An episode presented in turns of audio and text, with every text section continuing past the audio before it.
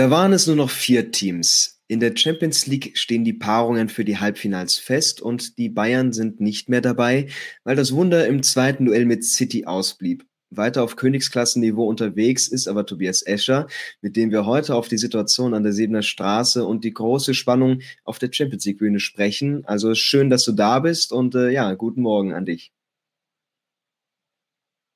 Guten Morgen und ich muss mich erstmal entschuldigen für mein ähm, spartanisches Set. Ich bin diese Woche unterwegs, aber ich habe es mir natürlich nicht nehmen lassen, trotzdem hier ein bisschen über die Champions League zu sprechen.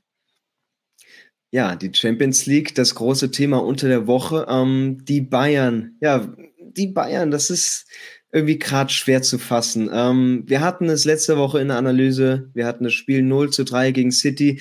Ähm, da schien schon alles klar zu sein. Jetzt hast du so eine schwere Phase und ähm, bevor wir jetzt zum Spiel heute gehen, mal zu den Ereignissen am Wochenende. Also du hast das Spiel gegen Hoffenheim. Es ist so ein 1 zu 1. Ähm, ja, ich habe mich daran erinnert, dass du gemeint hast, okay, die Champions League können sie jetzt was abschreiben, aber in der Liga tun sie sich vielleicht sogar ein bisschen besser, ein bisschen einfacher. Das sah gegen Hoffenheim noch ganz anders aus. Äh, hat dich das überrascht? Und äh, ja, es ist am Ende wieder einfach zu wenig in einem Spiel, wo du eigentlich punkten musst. Ja, das war auf jeden Fall zu wenig am Wochenende. Das war genau andersrum eingetreten, als ich es gedacht hätte. Ähm, man hatte sich jetzt das Gefühl doch noch stärker auf diese Champions League fokussiert. Auch in den Köpfen schien das drin gewesen zu sein. Ähm, weil am Wochenende haben sie gerade in der Offensive, gerade nach der Halbzeitpause, keine starke Leistung gezeigt. Da fehlen jegliche Automatismen, die jetzt auch durch diesen Trainerwechsel so ein Stück weit verloren gegangen sind, weil Tuchel natürlich was anderes von den Spielern möchte. Und ich finde, das merkt man in der Liga und auch gerade gegen diese beiden Spiele gegen Freiburg hat man das ja auch schon gemerkt und jetzt aber auch gegen Hoffenheim merkt man noch stärker, dass sie offensiv eben noch nicht die Möglichkeiten haben, mit diesem neuen System sich Chance um Chance zu erspielen, aber auch gerade die Tore zu schießen, was ja dann wiederum der gute Übergang ist zum Spiel gegen City. Was natürlich auch aktuell fehlt, ist einfach, dass man sich an den positiven Momenten hochzieht. Selbst wenn du dann mal in Führung gehst, dass du es kaum ordentlich runtergespielt bekommst und das sich irgendwie durch die ganzen letzten Wochen zieht. Und was man natürlich auch festhalten muss, wie du schon sagst, die Defensivakteure sind aktuell torgefährlicher. Also wir haben mal Licht mit einem weiteres Tor, wir haben Pavard jetzt mit dem Treffer. Ähm, das scheint zu funktionieren, aber offensiv kommen sie weiter einfach kaum in den Rhythmus, auch wenn sie sich mal zu Hause ein bisschen mehr in eine, ja, einen Rhythmus spielen könnten. Ja, genau. Also ihnen fehlt ja gerade ähm, im letzten Drittel häufig was. Also sie haben, finde ich, mittlerweile ganz gute Kombinationen aus dem, ähm, aus dem, aus der eigenen Hälfte heraus, gerade nach Balleroberung den ersten Pass diagonal spielen und dann ähm, gucken, dass man auf der gegenüberliegenden Seite den Spieler findet, der zwischen Innenverteidiger und Außenverteidiger einläuft. Also dieses diagonale Spiel, wie das so schön heißt, wie es ja auch Tuchel immer wieder von seinen Spielern fordert, was ja auch so ein Markenzeichen von Tuchel ist, das erkennt man schon. Aber dann immer, wenn es in Strafraumnähe geht, spätestens wird es problematisch. Und das hat man gegen Hoffenheim erlebt am Wochenende sehr stark. Auch in dieser ersten Halbzeit, wo sie ja sehr, sehr viel Ballbesitz hatten, wo man sehr viel außenrum gespielt hat, hin und her. Aber dann eben dieser Weg in den 60er, sei es durch schnelle Kombination oder aber über Flanken, der findet momentan nicht statt. Ganz anderes Bild bei den Sky Blues. Ähm, die Citizens konnten Arsenal am Wochenende nochmal mehr auf die Pelle rücken. Bei denen läuft's einfach. Die gute Form konnte konserviert werden, ohne dass man jetzt auch die ganz großen Kräfte lässt. Ähm, und das hast du als äh, FC Bayern dann natürlich auch total ungerne, wenn der Gegner einfach äh, weiter so im Rausch ist und dann mit so viel Selbstbewusstsein in die Allianz Arena kommt. Also wie war, wie groß war da jetzt auch der Respekt schon vor dem Spiel? Was würdest du da meinen? Ich würde schon sagen, das ist schon ein Riesenrespekt, weil du hast ja auch das Hinspiel erlebt, du hast erlebt, was diese City-Mannschaft kann und dass das eben nicht mehr dieses klassische Bar äh, Guardiola, Barcelona, Bayern-Team ist, das eben nur über Ballbesitz funktioniert, das über Pässe funktioniert, das aber auch manchmal in Schönheit gestorben ist diese Mannschaft aus Manchester ist eine Maschine, also eine Mannschaft, die in allen Spielphasen versucht, dem Spiel seinen Stempel aufzudrücken und die auch gar nicht unbedingt diesen Ballbesitz mehr so hundertprozentig braucht. Ähm, sie hatten jetzt in beiden Spielen hatte Bayern mehr Ballbesitz als der Gegner. Das ist ja auch schon mal gegen eine Guardiola-Mannschaft ist das eine ganz, ganz ähm, eine Besonderheit. Das passiert relativ selten und da sieht man schon auch, wie City sich gewandelt hat. Und du weißt natürlich als Bayern auch, jeder Konter, jeder Ballverlust kann dazu führen, dass der Gegner jetzt hier das entscheidende Tor schießt und dann bist du raus. Bei den Bayern sind es dann im Vergleich zum Hinspiel zwei Stellschrauben, an denen Tuchel dreht. Also Choupo-Moting ist zurück, soll im Sturm mit mehr Wucht agieren. Cancelo vertritt dann auch den äh, ja im Hinspiel schwachen Davis. Ähm, Müller fehlt, das hatte Tuchel vor dem Spiel erklärt, als äh, ja es ist einfach kein Müller-Spiel. Also die letzten 25 Meter, in denen äh, Müller eben so viel Qualität mitbringt, die waren noch nicht ganz so entscheidend. Ähm, ist es dann für dich in der Erklärung, ja, die Sinn ergibt und die beiden Wechsel dann auch für dich nur logisch? Ja, für mich auch ähm, sehr logisch die beiden Wechsel. Also, dass du natürlich, wenn du Tor vor, vorne brauchst, wenn du vorne unbedingt eins treffen willst, dass du den einzigen richtigen Stürmer in deinem Kader bringst, das ist dann fast folgerichtig. Und das ist dann auch die Marschroute, die du dann vorgeben musst. Nämlich, da ging es ja darum, Tore zu schießen. Und es ging aber auch darum, so ein Stück weit die Balance auch zu halten. Also du wolltest klar offensiv früher raufgehen, du wolltest Gas geben, aber du musstest auch immer gucken, dass die, äh, dass die Manchester-Mannschaft nicht sofort den äh, Konter setzen darf, dass sie nicht sofort hinter der Abwehr spielen kann. Und da musstest du eben diese Balance finden. Und da war natürlich auch ein Cancelo ein ganz wichtiger Mann, der eben für diese Balance steht. Also da die beiden Wechseln voll nachvollziehbar. Guardiola hat eben ja, die Möglichkeit, seine Startelf unverändert zu lassen, was natürlich funktioniert hat in den letzten Wochen. Und äh, dennoch, ähm, das haben wir gesagt in der ersten Halbzeit äh, zum Beginn des Spiels, ähm, haben wir gesagt, es ist wichtig, dass die Bayern, wenn da noch was klappen soll, ein frühes Tor brauchen. Und ähm, ich würde nicht sagen, dass es jetzt ein Powerplay war der Bayern, aber es war schon noch die Motivation da, es war schon noch der Wille da, ähm, auch dann vor den eigenen Fans und äh, strahlten immer so eine gewisse Gefahr aus. Also da irgendwie schon eine Verbesserung. Ähm, siehst du das ähnlich? Oder ja, hätte man vielleicht noch in der ersten auch Viertelstunde, 20 Minuten noch ein bisschen äh, offensiver, ein bisschen dynamischer angehen können, die Sache? Ähm, ja, also ich finde auf jeden Fall, dass die Bayern da die, die Oberhand hatten. Sie haben immer wieder es geschafft, im Mittelfeld Bälle zu gewinnen. City musste da im Mittelfeld sehr weit rausrücken. De Bruyne ist immer sehr weit nach rechts rausgerückt. Auch ein Gündogan hat sich sehr weit von seiner Position wegbewegt, sodass die Bayern da ein sehr hohes Übergewicht hatten und da auch durch eine sehr kompakte 4-4-2 Grundordnung relativ gute Ballgewinne auch geholt haben. Und dann haben sie nach diesem Ballgewinn immer wieder versucht, Coman zu finden, der halb rechts ähm, da in die Schnittstelle gelaufen ist, der immer versucht hat, auch gegen Ake ins Duell zu kommen. Und auch das hat, finde ich, ganz gut funktioniert. Also das waren so zwei Schlüssel, wo du gemerkt hast, die haben sich was gedacht und die haben auch dann wirklich diese dynamischen Angriffe, die man, die wir ja sehen wollen von den Bayern, ähm, haben sie auch auf den Rasen bekommen. Aber, und da sind wir dann wieder bei diesem Thema, Effizienz, aber auch Torgefährlichkeit. Das ist dann immer ganz schön gewesen bis ins letzte Drittel. Und dann lief man auf die Viererkette zu und hatte man das Gefühl, na, und was jetzt? Und was jetzt? Kommt jetzt die Flanke? Na, nicht wirklich. Kommt jetzt der Pass ins Zentrum? Ja, auch nicht so richtig. Ähm, da hat dann auch kein Spieler sich zunächst getraut, äh, zu schießen aus der zweiten Reihe. Das kam ja dann erst mit der Zeit. Also da hat dann schon, du hast gemerkt, okay, sie haben, einen, sie haben taktische Vorteile, sie sind auch kampfstark, sie sind auch richtig dynamisch im Spiel, aber im letzten Drittel total torungefährlich.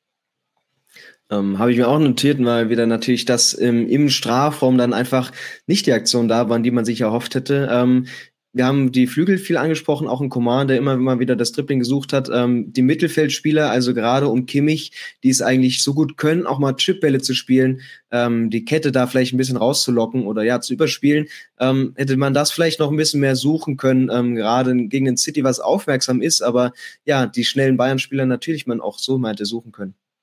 Ja, ich bin mir da gar nicht sicher, ob City das nicht auch ein Stück weit einkalkuliert hat. Ich hatte mhm. schon das Gefühl, dass City sich da sehr wohl fühlt in diesem Spiel, obwohl die Bayern doch relativ häufig in die Nähe des gegnerischen Strafraums gekommen sind. Aber sie haben dann eben dort dann zwei Viererreihen aufgebaut. Sie haben eben dort dann die Zweikämpfe auch gesucht. Sie haben eben dann auch dort auch geschaut, dass die Bayern dann eben kein Tempo mehr in den Strafraum reinbekommen. Also sie haben sich da ja auch mit ihrer Verteidigung, wenn die Bayern mal durchgebrochen waren, sehr tief positioniert für eine City-Mannschaft. Und das war, glaube ich, auch so ein, so ein Schlüssel, dass sie das Tempo gar nicht zugelassen haben der Bayern im letzten Drittel. Und die Bayern dann eben andere Wege hätten finden müssen. Und die Flanken kamen nicht und die Schüsse aus der zweiten Reihe kamen zunächst auch nicht, sodass da eben kaum Optionen waren.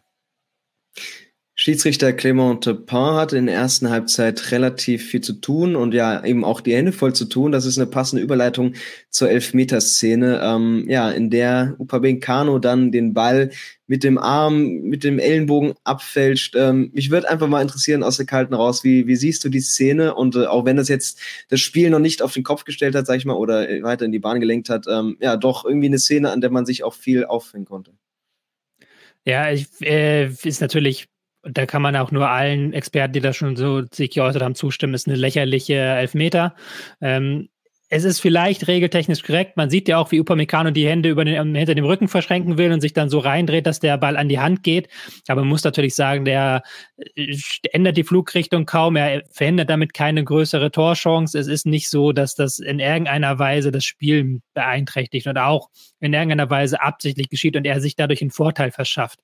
Und ähm, weil für sowas dann so eine harte Strafe wie einen Elfmeter zu geben, das ist ja auch schon tausendmal diskutiert worden, das ist viel zu heftig.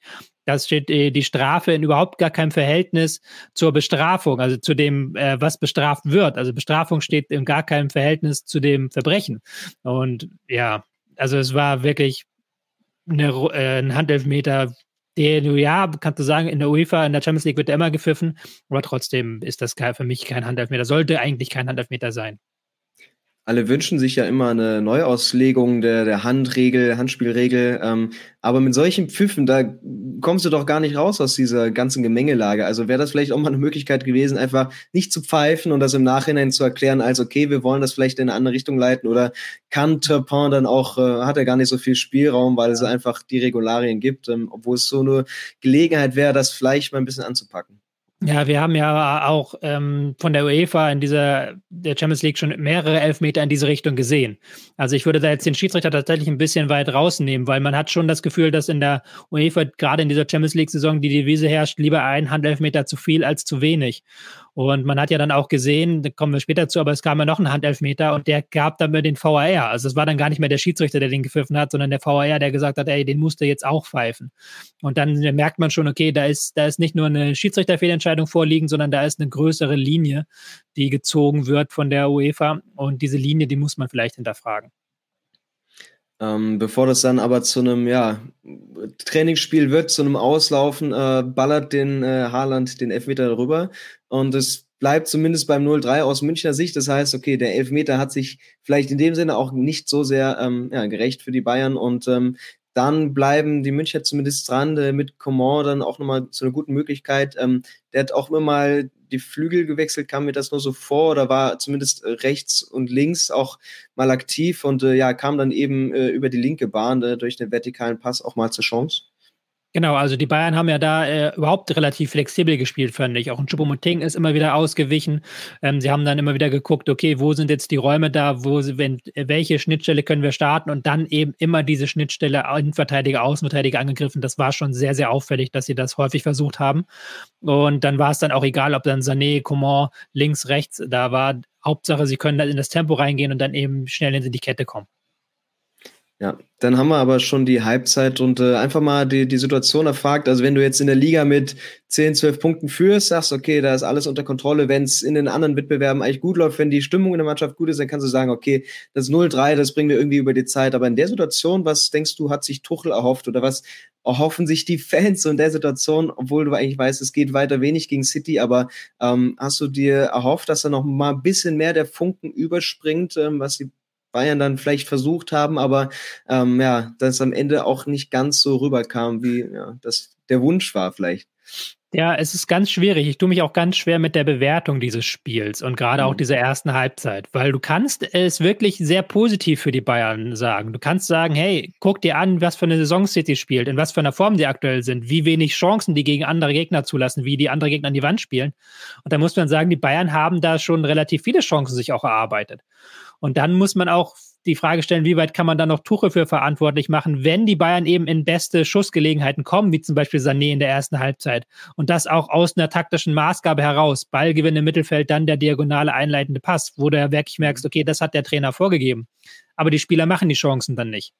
Und das hattest du halt sehr, sehr häufig in diesem Spiel. Die Bayern haben sehr torungefährlich gewirkt. Und das ist dann wieder eher eine Frage der Kaderplanung, würde ich tatsächlich mittlerweile sagen weil Choupo-Moting hat nicht 100% fit gewirkt in diesem Spiel und dann hast du eben keinen Ersatz, der davor in irgendeiner Weise torgefährlich werden kann. Und ähm, ich glaube, ähm, da kannst du als Trainer dann nicht unendlich viel machen, gerade weil die Mannschaft auch gut spielt. Ich habe auch verstanden, warum Tuchel nicht sofort gewechselt hat, sondern erstmal gesagt mhm. hat, ey, ihr macht weiter, ihr macht das gut, ihr kommt zu euren Chancen, vielleicht kriegt ihr noch das Tor hin. Also für mich da ganz schwer dann zu sagen im Nachhinein, ey, da hätte jetzt Tuchel das und das machen können oder hier die und die Euphorie entfachen können ist natürlich ganz schwierig, weil die auch alle wissen, hey, wir liegen jetzt 3-0 hinten, wir haben nur noch 45 Minuten und City kann mit einem Konter und sofort, ähm, sofort das Ganze töten.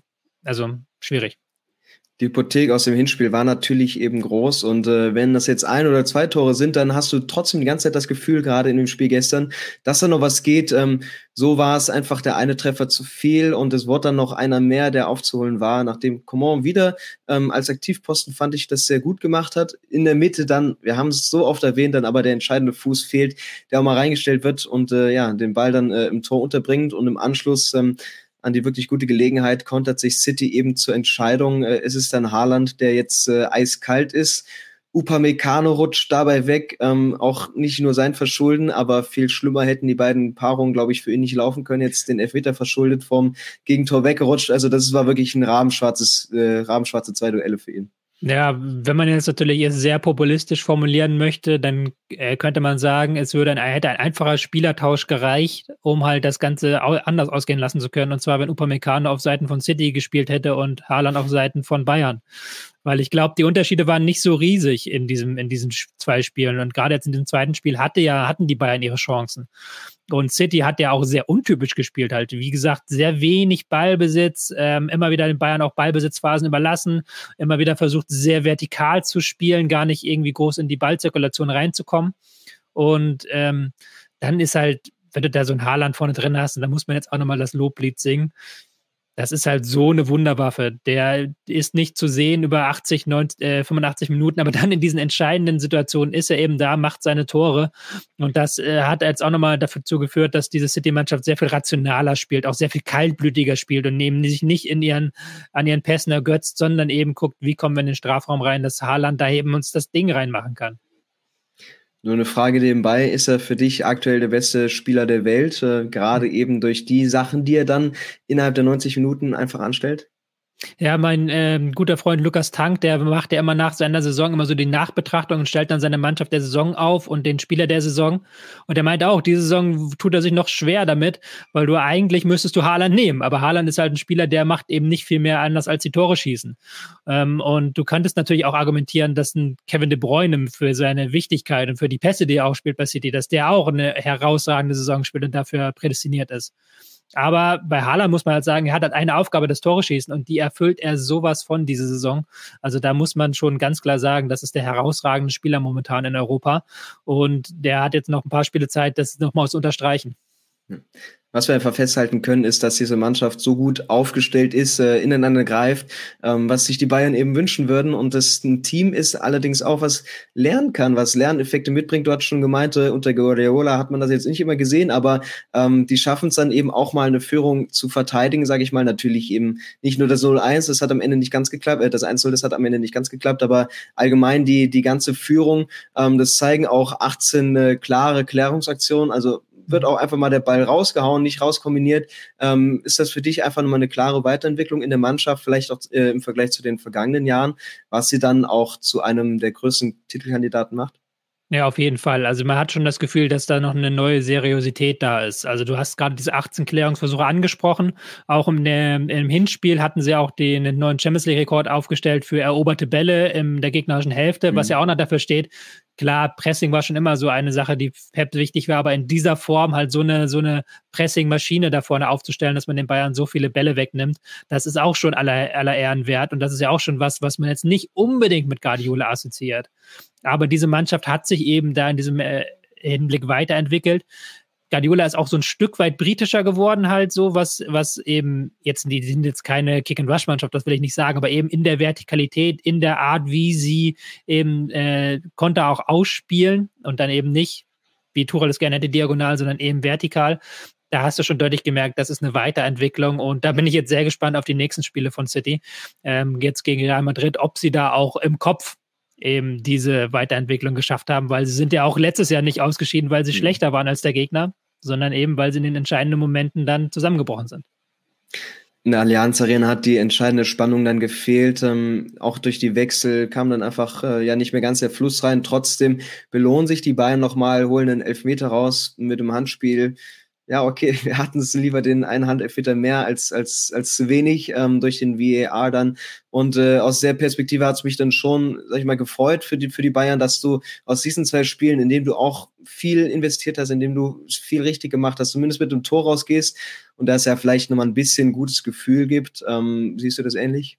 Ja, auf jeden Fall. Ähm, es wäre auch, muss man auch jetzt ganz ehrlich sein, nicht verdient gewesen, wenn sie da ohne Tor rausgehen wenn das City das Ding auch noch gewinnt. Weil die Bayern waren schon das Team mit mehr Spielanteilen und das Team auch mit mehr Abschlüssen. Und aber man kann auch ganz genau sagen, was ist jetzt der Punkt, wo man ansetzen muss, um eben im kommenden Jahr konkurrenzfähig zu sein in der Champions League. Und das ist die Torgefahr. Weil in diesen zwei Spielen gegen City hat diese Torgefahr ganz klar gefehlt. City hat sich auch sehr wohl damit gefühlt, sich vom ähm, Tempo der Bayern überrollen zu lassen und dann im eigenen 16er zu warten, weil sie wussten, da passiert nicht mehr so unendlich viel. Mhm. Und dieser Abgang von Lewandowski wurde unter Nagelsmann eben mit einer sehr risikohaften Spielweise kompensiert, dass man eben sehr viele Spiele an Strafraumnähe gebracht hat. Das möchte Tuchel jetzt nicht mehr. Und dann muss man aber eben vorne dann die Qualität der Spieler, die in und um den Strafraum stehen, erhöhen. Und gerade erhöhen, was den Torabschluss angeht. Und dann ist natürlich der Transfer eines Stürmers unerlässlich. Ja, das sind die Folgen, auf die wir dann blicken. Ähm, für das Spiel noch selbst weitestgehend irrelevant, aber musste Thomas Tuchel dann äh, ja zu einem Trotz dann auch noch auf die Tribüne. Ähm, es ist ja, wie gesagt, für den Spielfluss nicht mehr entscheidend gewesen. Aber wie blank liegen die Nerven jetzt auch bei ihm? Der Druck ist natürlich wahnsinnig, äh, auch wenn du weißt, in dem Spiel gestern gab es nicht mehr viel zu gewinnen, nicht mehr viel zu holen. Aber es ist schon, glaube ich, For the ones who work hard to ensure their crew can always go the extra mile, and the ones who get in early so everyone can go home on time. There's Granger, offering professional grade supplies backed by product experts so you can quickly and easily find what you need. Plus, you can count on access to a committed team ready to go the extra mile for you. Call, clickgranger.com, or just stop by. Granger, for the ones who get it done. What's the easiest choice you can make? Window instead of middle seat? Picking a vendor who sends a great gift basket? Outsourcing business tasks you hate? What about selling with Shopify?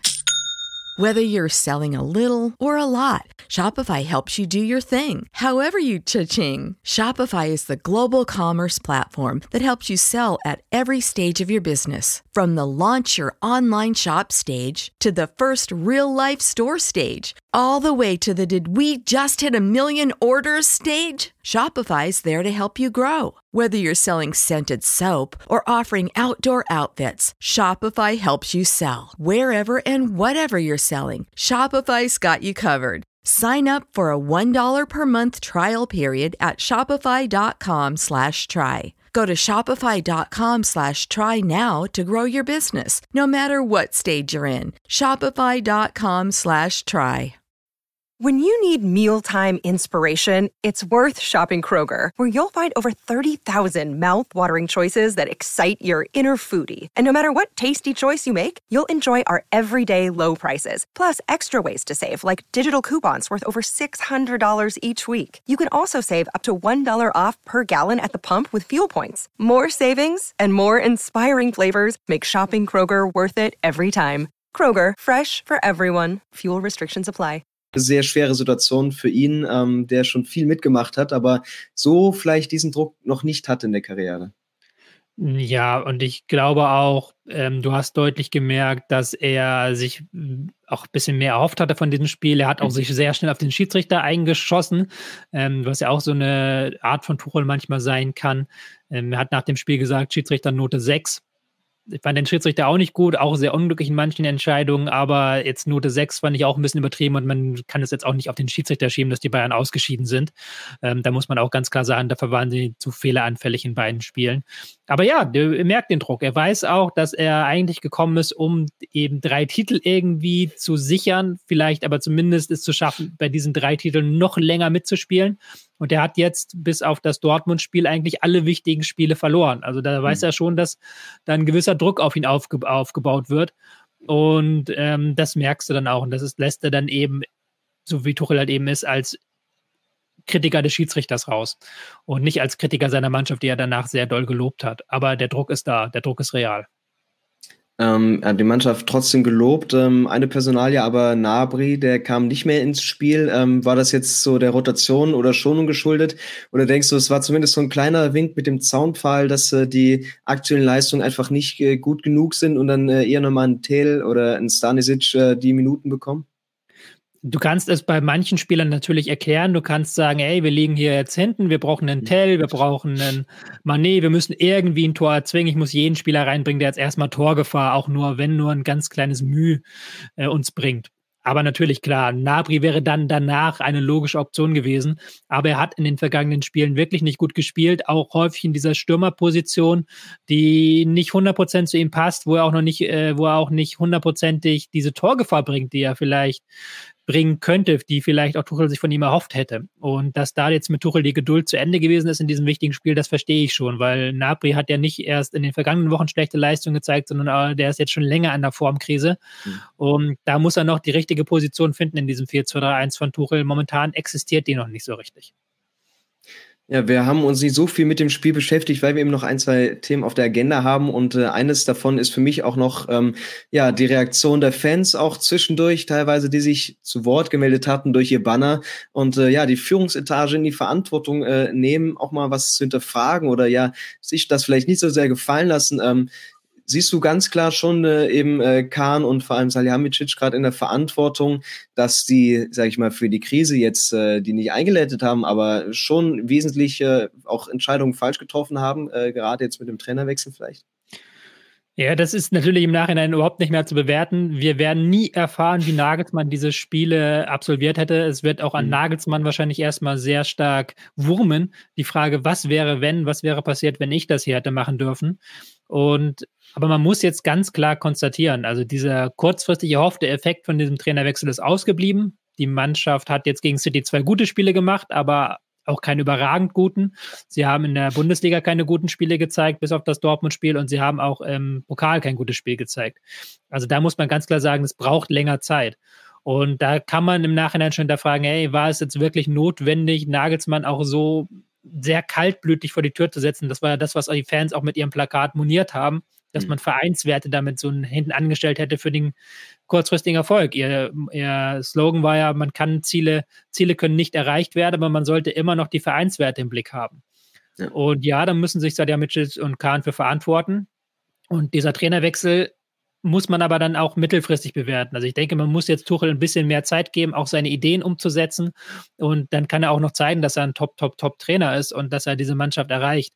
Aber diese kurzfristig erhofften Ziele, die hat man ähm, nicht erreicht und man hat Nagelsmann eben auf dem Altar geopfert in der Hoffnung für diese kurzfristigen Ziele. Und da ist die Kritik der Fans, die sagen, hey, wir sollten doch an Verein, mir sei mir, Werte, wir hängen an unseren Spielern, Trainern, da sollten wir eigentlich anders sein, das verstehe ich schon. Ja, und äh, die Münchner könnten natürlich so richtig tief reinrutschen, ähm, wenn es jetzt beim sehr schwierigen äh, Auswärtsspiel gegen Mainz mhm. schieflaufen sollte. Ähm, das ist eine sehr große Aufgabe, finde ich. Und äh, ja, wenn sich Dortmund äh, ein bisschen besser anstellen würde, das ist auch ein ganz anderes Thema, aber dann werden die Bayern vielleicht schon ein bisschen abgeschlagener. Ähm, du musst dieses Spiel gewinnen, oder? Um mal ein bisschen Ruhe reinzubekommen, um äh, einfach zu zeigen, okay, wir sind da, weil wenn du jetzt hier wieder mit einem sehr knappen Spiel vielleicht äh, auch nur mit einem Punkt rausgehst, ähm, ja, dann wird es wirklich richtig kritisch. Also historisch gesehen war es eigentlich immer der schlimmste Zeitpunkt, auf die Bayern zu treffen, wenn sie aus der Champions League ausgeschieden sind. Weil sie dann mit Wut im Bauch anreisen und sich dann wirklich aus dem Stadion schießen. Das ist in, kannst du in den letzten Jahren sehr gut nachvollziehen, was sie da dann teilweise für Ergebnisse dann in den ein, zwei, drei Wochen danach erzielt haben. Aber diese Bayern-Mannschaft ist so unberechenbar. Diese Bayern-Mannschaft, da hat man auch das Gefühl, die, die, ist, die ist die sich nicht eins, die ist nicht wirklich von der Mentalität her auf dem Niveau der vergangenen Jahre, dass sie eben wie einen Zug über die Bundesliga drüber rollen. Dementsprechend kann da alles passieren, aber ja, die Bayern müssen das Ding gewinnen und müssen auch einen, nicht jetzt nicht gerade einen 1-0-Nuschelsieg da rausholen, um eben A, Dortmund auf, ähm, auf Abstand zu halten, aber auch um Ruhe reinzubekommen dass viel Geld alleine nicht ausreichte, um die Champions League zu gewinnen. Das haben wir dann auch gesehen unter der Woche oder in den letzten Wochen. Wir wollen natürlich noch mal einen kleinen Blick auf die anderen Spiele werfen und da haben wir zum Start den FC Chelsea gegen Real Madrid. Ähm, wieder ein 2 zu 0 für die Königlichen. Am Ende steht's da 4-0 insgesamt. Ähm, zu dem Spiel gestern hatte ich das Gefühl, dass die Königlichen so aus äh, weniger mehr machen, als vielleicht andere Teams das schaffen und das auch zu einer gewissen Qualität ähm, ja, äh, reifen lassen haben. Und äh, unterm Strich einfach in beiden Partien hast du gesehen, Real Madrid ist da, wenn sie gebraucht werden und äh, ja, die drehen diese Spiele auch. Ja, also ganz, ganz klar. Das ist, war wieder Real Madrid, wie wir es kennen, auch von der Effizienz her ähm, in diesem zweiten Spiel aber auch von der Abgebrühtheit, auch von der defensiven Stabilität, die sie grundsätzlich mitbringen, haben ja auch dann zwischenzeitlich wirklich gesagt, Chelsea, ihr macht mal. Und sie wussten aber auch, dass Chelsea daraus nichts kreieren kann, weil diese Mannschaft natürlich nach dieser Saison völlig frei von jeglicher fußballerischer Idee ist. Also die mhm. Trainerwechsel haben da ja schon gezeigt, wie viel da am Argen liegt. So viel Geld ausgegeben, dann Tuchel lassen, dann Potter entlassen. Ähm, da gibt es überhaupt keine klare Linie mehr und Lampard ist jetzt irgendwie das arme Schwein, das da noch irgendwas retten soll, was nicht mehr zu retten ist. Also da hast du schon deutlich gemerkt, dass es eher ein schwaches Chelsea war als ein überragendes Real Madrid, das da den Unterschied gemacht hat und ähm, ja, in dieser Form ist Chelsea kein Gegner für Real ähm, eine Meinung von dir eben als Experte, die mich sehr interessiert, ist, äh, wie du Toni Kroos siehst. Also jetzt auch langsam im Herbst seine Karriere. Er hat ja auch immer mal wieder Gegenwind bekommen oder Kritik, die ich auch nie so wirklich verstanden habe, weil ich hier denke, dass er zumindest auch taktisch und fußballerisch auf einem extrem hohen Niveau unterwegs ist seit vielen Jahren und äh, der Erfolg gibt ihm natürlich recht. Also so richtig rauszudenken aus dieser Mannschaft ist auch gar nicht, oder? Ja, ich bin da der falsche Ansprechpartner, weil ich ein großer Toni Kroos Fanboy bin. Ähm, wenn man jetzt mal die jüngsten äh, Auftritte in der Nationalmannschaft von ihm, dann wäre der WM äh, 2018 und aber auch ähm, die Jahre äh, davor so ein bisschen ausklammert, aber grundsätzlich bei Real Madrid ist er überragender Fußballer. Und er zeigt jetzt ja auch nochmal, dass er eben nicht nur Querpass-Toni ist. Das ist ja schon dieses Meme, was eigentlich schon seit Jahren Quatsch ist. Aber er hat ja auch nochmal seit dem Abgang von Casemiro defensiv draufgelegt. Er, er schließt da ja viel stärker Lücken. Er ist da auch viel engagierter im Pressing, gewinnt mehr Bälle, auch weil natürlich mit Casemiro da dieser äh, Magnet im Spiel gegen den Ball für Bälle weg ist. Ähm, da hat er sich nochmal riesig gesteigert im, auf dem Herbst seiner Karriere. Und der hat, äh, habe ich das Gefühl, so richtig Bock, noch einen Titel da zu gewinnen und nochmal eben diesen Champions League-Pokal in die Luft zu recken, den er schon so häufig in die Luft gereckt hat. Also ähm, überragender Fußballer und jetzt auch wieder überragende Form und überragende Spiele. Auf dem Weg zum Titel wartet jetzt aber City. Ähm, das ist auch in gewisser Weise eine Neuauflage zum letzten Jahr äh, mit Rodrigo, der da City ähm, rausgekickelt hat oder sag ich mal die Träume vereitelt hat. Ist auch wieder einer in Topform, äh, der jetzt vielleicht auch nicht ganz äh, immer den Namen hat in dieser Mannschaft, aber in den wichtigen Spielen auch unglaublich wichtig ist. Und äh, ja, was erwartest du denn dann bei diesen beiden Duellen, wo man wirklich sagen kann, das ist auf Augenhöhe und das ist eigentlich ein äh, Ergebnis kaum äh, auszudenken jetzt schon? Ja, ich, ich, ich tue mich da sehr schwer. Also natürlich hat Real eine Stärke, die die Bayern nicht haben, und das ist Effizienz. Und wenn die City jetzt dieselben Torchancen und dieselben äh, Kontermöglichkeiten zulassen würde, wie gegen die Bayern, jetzt auch gegen Real, die Real wird die machen. Also Benzema wird daraus drei Tore schießen und dann wird noch Vinny einschießen und Rodrigo, wie du gerade gesagt hast, der schießt dann auch noch zwei.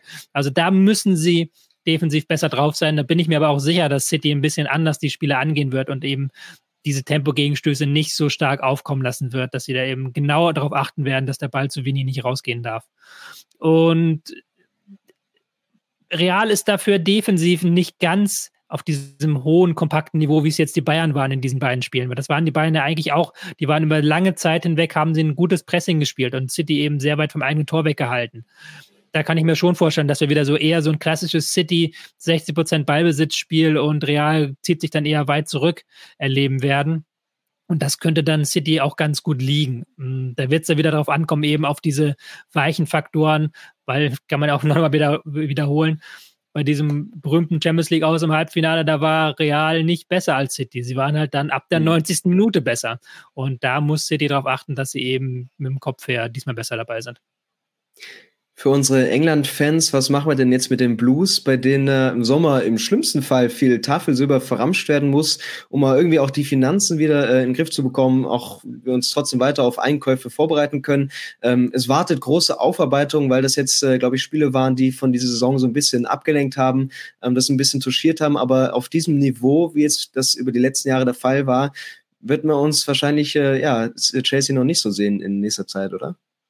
Nee, auf keinen Fall. Also das braucht jetzt erstmal eine längere Arbeit. Man hat für viel Geld Spieler gekauft, aber auch überhaupt nicht darauf geachtet, ob die irgendwie zusammenpassen. Überhaupt nicht dann bedacht, dass irgendjemand die Chancen von auch reinmachen muss. Auch gar nicht bedacht, dass man auch einen defensiven Spielplan haben muss. Also da haben die neuen Besitzer einfach Geld rausgeschmissen, muss man so ganz ehrlich sagen, teilweise für Spieler, die sich dann gegenseitig im Weg stehen.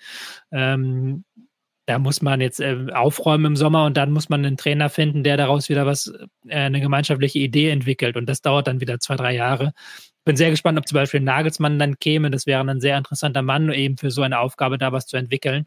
Aber ich kann, würde jetzt nicht damit rechnen, dass die im nächsten Jahr um den Premier League-Titel mitspielen. Schauen wir nach Italien zu zwei großen und historischen Clubs. Ähm, das von uns so hochgelobte Neapel hat es eben nicht geschafft, die traumhafte Reise zu veredeln und äh, ja, verlor insgesamt dann 1 zu 2 gegen die Rossoneri, die, die Mailänder. Ähm, Napoli tat sich in den vergangenen Wochen schon schwerer, als es äh, zum Start oder ja zu, zur Mitte der Saison war und hatte nicht mehr so die Leichtigkeit. Ähm, am Ende trotzdem überraschend, dass sich da Mailand in den beiden Spielen äh, durchsetzt, auch wenn es jetzt vielleicht spielerische nicht ganz reicht oder Napoli da schon Vorteile hatte? Ja, also Napoli hatte schon Vorteile in den beiden Spielen, hatten auch deutlich mehr Ballbesitz. Jetzt im Rückspiel vor allem stand Milan sehr, sehr tief, haben sich wirklich an den eigenen Strafraum gestellt, teilweise in den eigenen Strafraum und haben gesagt, Edgy Badge, macht ihr mal Napoli. Und das ist noch am ehesten Achillesferse von Napoli in dieser Saison man hat es auch gemerkt, so ein bisschen ist auch dieser Drive der vergangenen Monate ist weg bei Napoli. Die Form ist auch weg. Sie konnten das nicht ganz konservieren. Natürlich, klar, Osimen, Hinspiel fehlt er, im Rückspiel ist er angeschlagen, dann fehlt er halt eben vorne dein Targetman. Du musst eben noch häufiger ins Dribbling gehen auf den Flügeln und ähm, Quara Scalia hatte auch nicht mehr diese überragende Form. Also da waren schon einzelne Dinge, die nicht mehr so gut waren, aber wir müssen auch Milan nicht schlechter reden also sie haben sehr gut verteidigt, haben sehr gute Konter gesetzt, haben da auch sehr viel ähm, Tempo mitgebracht im Spiel ähm, nach vorne und da, das ist, glaube ich, auch ein Schlüssel gewesen, warum sie weitergekommen sind jetzt. Ähm, da warten wir jetzt, warte ich ein sehr starkes Milan im Halbfinale. Ähm, ja, bei Neapel haben wir natürlich äh, auch immer über die großen Individualisten gesprochen, die im Team so blendend funktionieren. Den haben wir bei Mailand auch äh, ja in Paradeform, also Rafael Leao, auch wie er das äh, Tor für Giroud vorbereitet. Ähm, das lässt sich für ihn genauso sagen. Ähm, kann man jetzt polemisch sagen, da macht Chelsea schon den Geldkoffer auf, äh, weil ich kann mir schon vorstellen, dass wir den vielleicht auch ab Sommer auf der Insel sehen, weil das ist natürlich jetzt auch äh, in seiner Phase der Karriere ein wahnsinnig ja. guter und ausgereifter Spieler.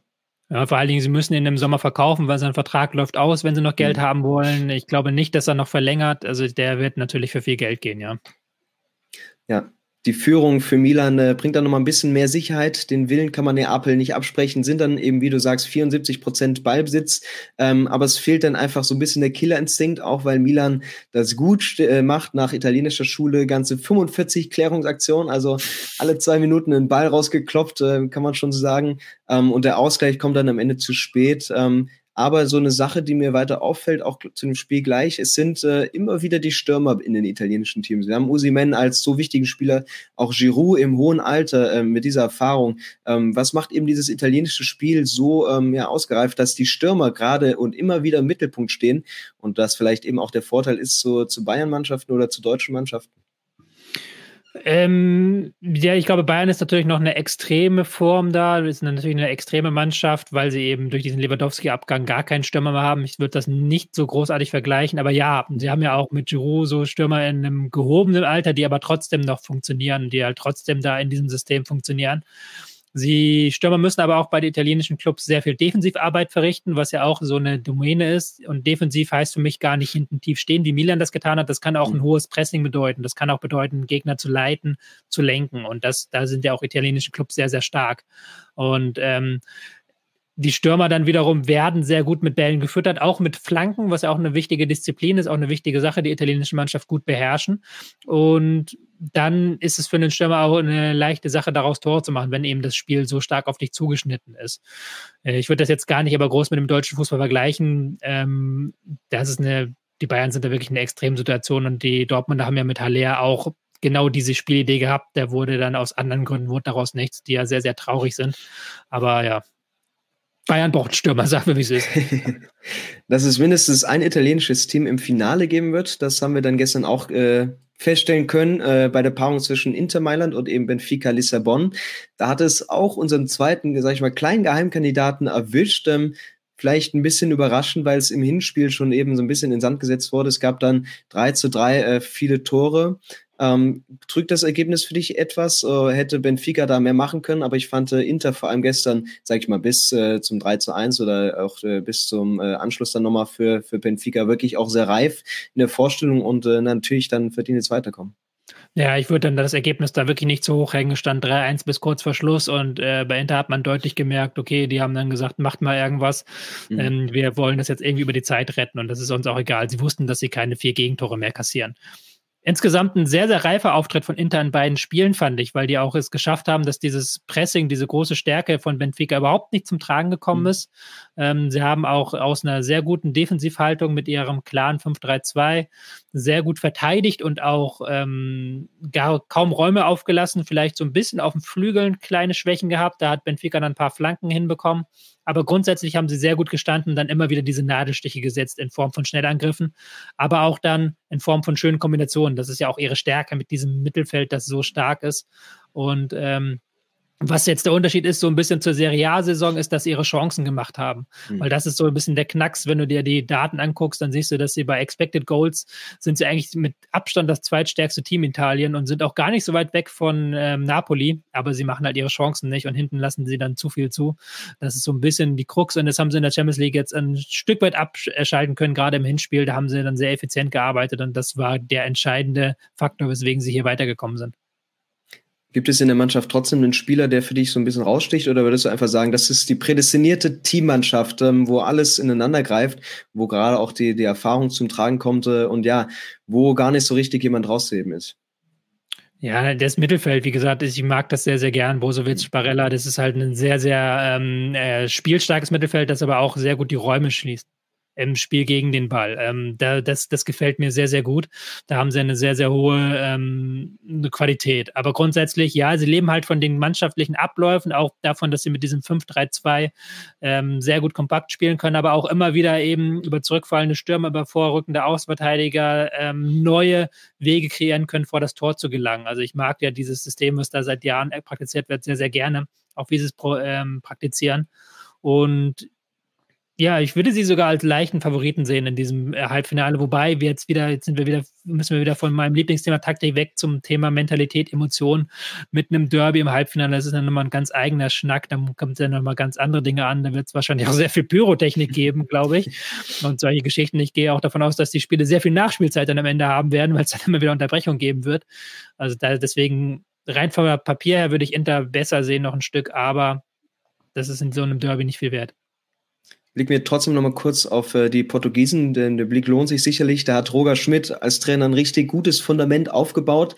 Ähm, die überzeugen natürlich Jahr für Jahr mit einer super Jugendarbeit. Ähm, und äh, müssen wir Benfica einfach in den nächsten Jahren auf diesem Niveau weiter auf dem Zettel haben, ähm, weil das waren jetzt mehr als nur Andeutungen oder denkst du, okay, das war dann doch eben mal dieses eine Jahr, wo so viel funktioniert hat? Ja, das Problem ist natürlich, dass sie auseinandergekauft werden werden, mhm. wahrscheinlich. Also, dass da natürlich wichtige Spieler dann weggekauft werden. So eine Mannschaft wie Benfica ist davon nicht äh, frei und es ist ja auch schon passiert in dieser Saison. Also, es ist ja nicht so, dass sie ähm, mit ihrer besten Hälfte das durchspielen konnten. Deswegen wird das so ganz schwierig. Aber ich bin ja ein großer Fan von Roger Schmidt, auch mit seinem ähm, 4-2-2-System. 4-2-2-2-System, genau das eben sehr viel Vertikalität hat, aber auch ein sehr gutes Pressing und er hat sich auch im Ballbesitz immer weiterentwickelt. Also ich bin ein großer Fan seiner Spielweise und ich glaube, er wird da auch weiterhin gute Arbeit leisten. Aber diese Saison wird schwer zu sein, dann nochmal in dieser Form zu spielen.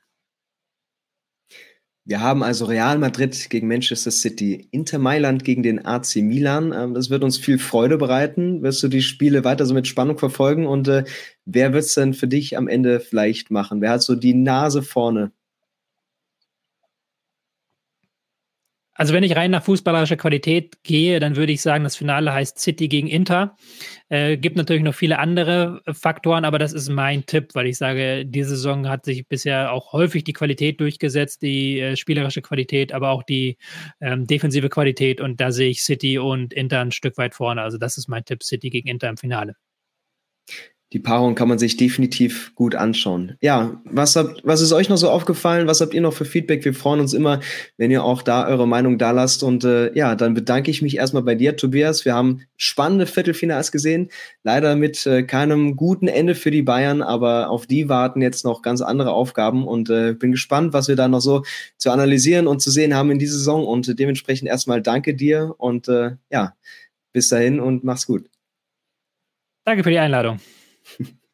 Save big money on everything for your next project at Menards. Spring is here, making it the perfect time for outdoor projects. Suncast storage sheds are an excellent solution for protecting outdoor lawn and gardening tools. They're easy to assemble, and the all weather construction provides water resistance and UV protection. Save big on Suncast storage sheds. View our selection of Suncast products today in store and on Menards.com.